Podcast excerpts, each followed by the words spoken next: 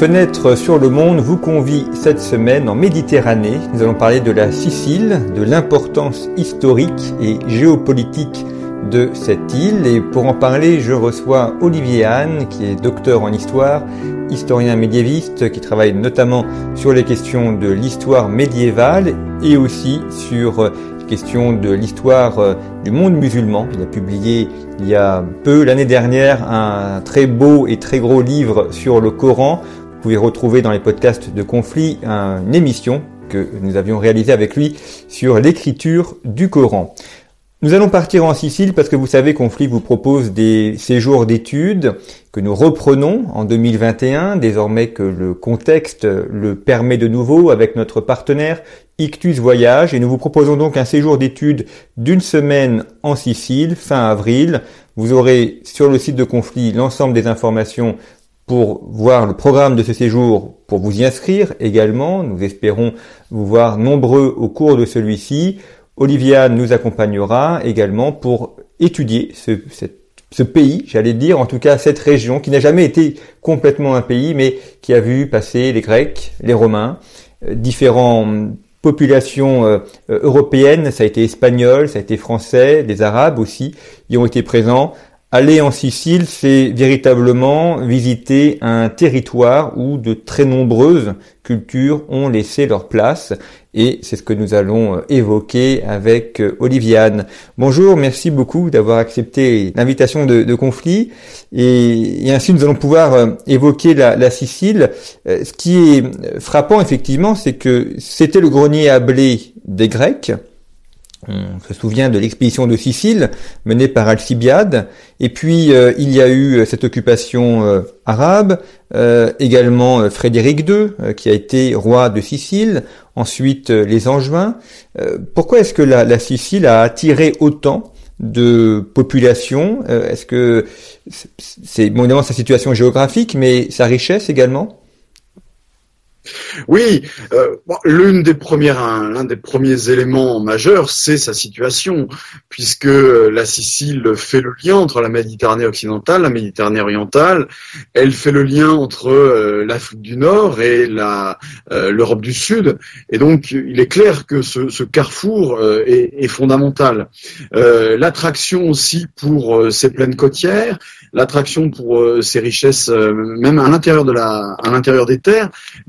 Euh, une île stratégique, une île économiquement euh, extrêmement vivante, euh, un art de vie aussi, un art de vivre qui est issu du monde grec, qui a été transformé par Rome et que les occupants arabes eux-mêmes ont transmis, ont enrichi.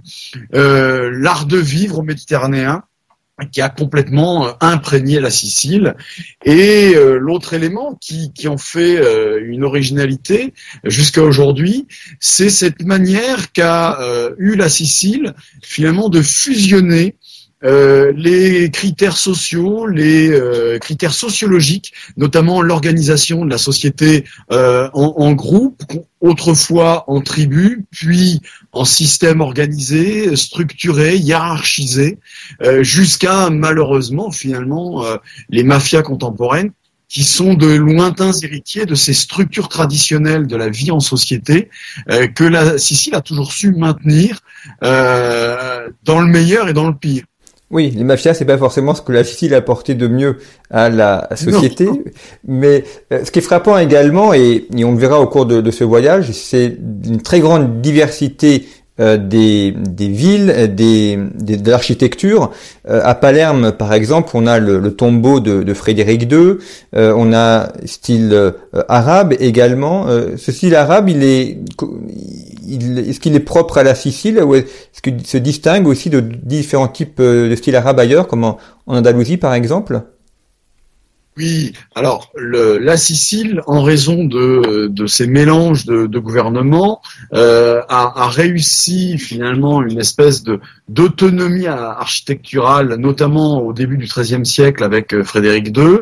Frédéric II qui est venu finalement à la fois en Calabre, dans les Abruzzes et en Sicile, avec des héritages euh, architecturaux, militaires qui étaient typiquement germaniques, avec sa propre, son propre héritage sicilien et euh, sud-italien, et aussi avec ses populations d'origine arabe. Donc il y, a, effectivement quelque chose de très particulier. Il faut pas oublier aussi que la Sicile, avant la conquête musulmane au 8e siècle, au 9e siècle, pardon, la Sicile a subi l'influence de Byzance, euh, notamment de la, grande reconquête de Justinien, euh, remet la Sicile dans le giron byzantin, et euh, on a eu de très nombreuses influences byzantines.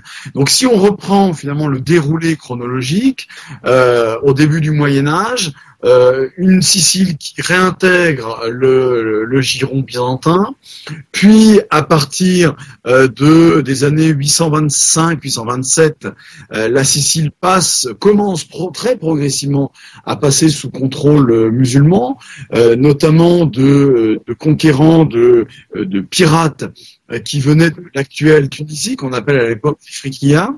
Et donc, euh, ces pirates issus de la Sicile, issus de la l'actuelle Tunisie, s'installent tout d'abord dans l'ouest de la Sicile et vont parvenir à conquérir l'ensemble de la de, l'île jusqu'en en 902. En 902, toute la conquête est euh, achevée. Euh, à partir de là, la Sicile est un point de, de, de, de continuation de cette piraterie euh, islamique, notamment en, en Italie. Euh, et à partir du Xe siècle, l'Italie fait partie du monde islamique, notamment est directement raccrochée à la dynastie des Erlabides, qui est la dynastie euh, en, présente en Ifriqiya, et on voit une circulation de monnaies arabes, de dinars d'or, de dirhams d'argent euh, en Sicile et dans l'Ifriqiya. Et donc on a des liens organiques, évidemment, entre la Sicile islamique et l'Afrique du Nord, mais, et ça il ne faut jamais l'oublier, euh, L'Italie du Sud, qui elle n'est pas passée dans le giron euh, islamique, elle aussi voit venir des navires, voit venir des commerçants, des marchands issus de la Sicile islamique, et on voit des monnaies euh, musulmanes transiter dans toute l'Italie à travers la Sicile. Donc, bien sûr que la Sicile a été euh, l'un des points de la conquête musulmane. Bien sûr que la Sicile fait partie euh, des postes avancés de, de l'islam en Méditerranée, mais n'oublions jamais qu'il y a des échanges, euh, des échanges économiques, des échanges de navires, de marchands, etc. Et ces échanges vont se perpétuer même après euh, la fin de la présence islamique.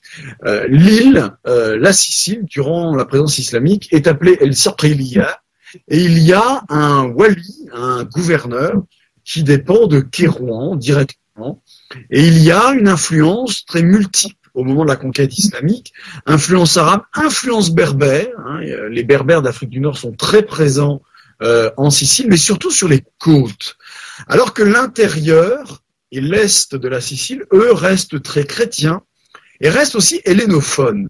Hein, on voit très bien que l'influence byzantine est restée très forte malgré la conquête islamique. Donc on a des zones plus ou moins arabisées, plus ou moins berbérisées, euh, et on a encore d'ailleurs euh, des révoltes chrétiennes qui euh, agitent l'intérieur de la Sicile contre la présence, la présence islamique. Donc à l'intérieur des terres, des révoltes, et dans les villes, dans les villes de la, côte, de, la côte notamment, on a encore des minorités chrétiennes et aussi, et c'est très important, des minorités juives.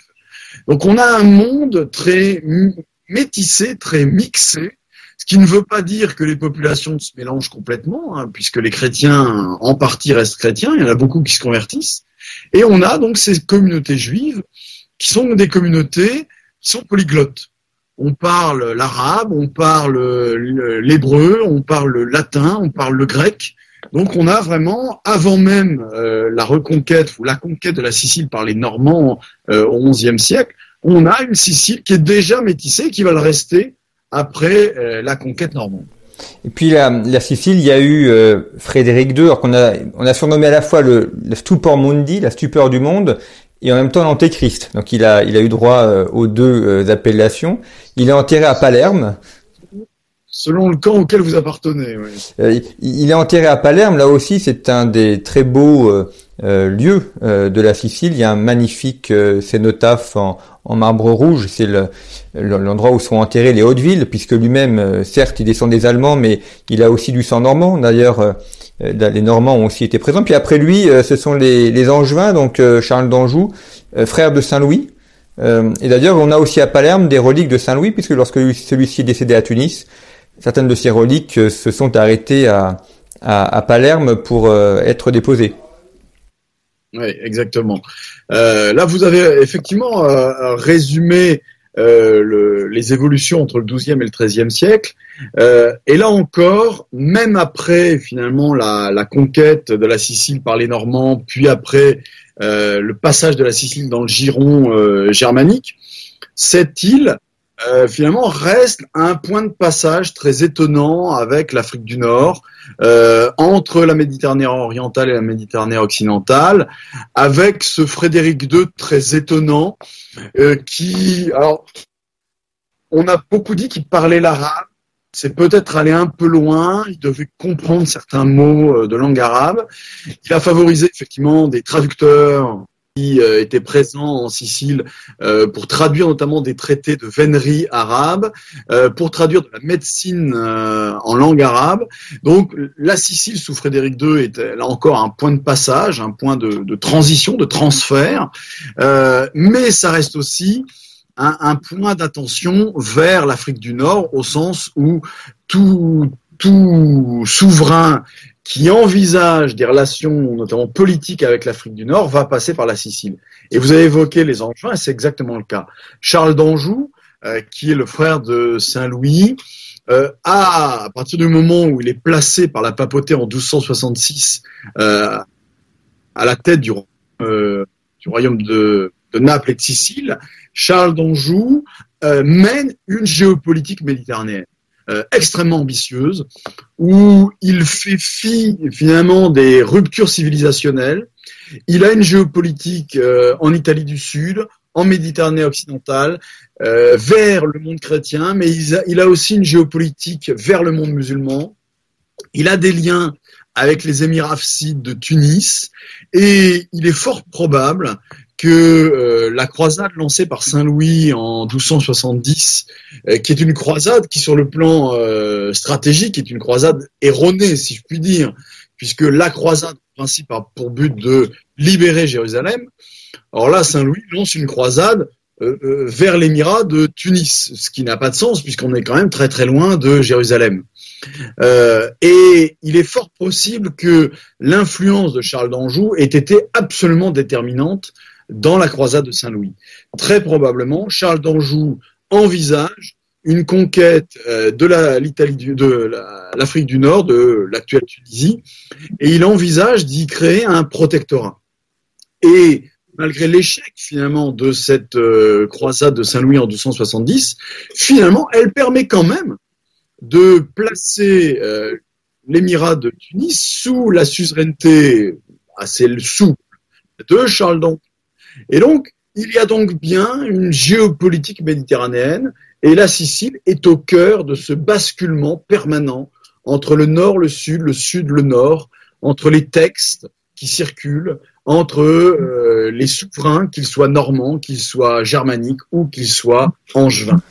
Pourquoi est-ce que la, Sicile a été ce carrefour et pas d'autres grandes îles de la région? Je pense à la Sardaigne par exemple ou à la Corse, euh, qui sont beaucoup plus pauvres au niveau économique.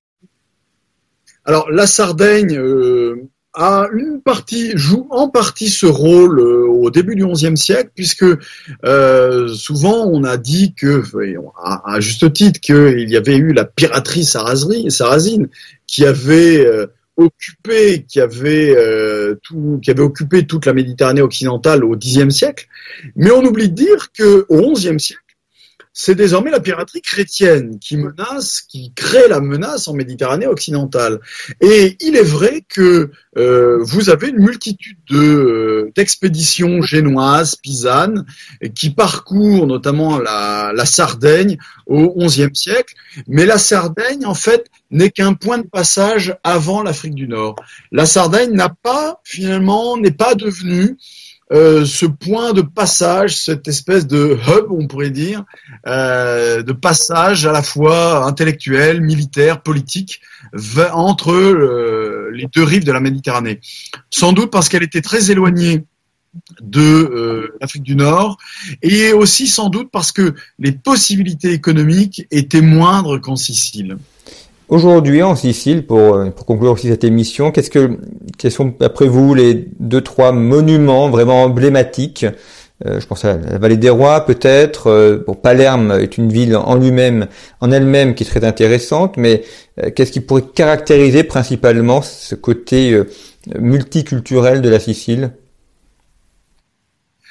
Alors plutôt qu'un qu'un monument ou qu'une ville je pense que euh, en Sicile, c'est une respiration, puisque euh, on retrouve la respiration gréco-romaine, on retrouve la respiration de ce Moyen Âge extrêmement complexe, extrêmement multiple.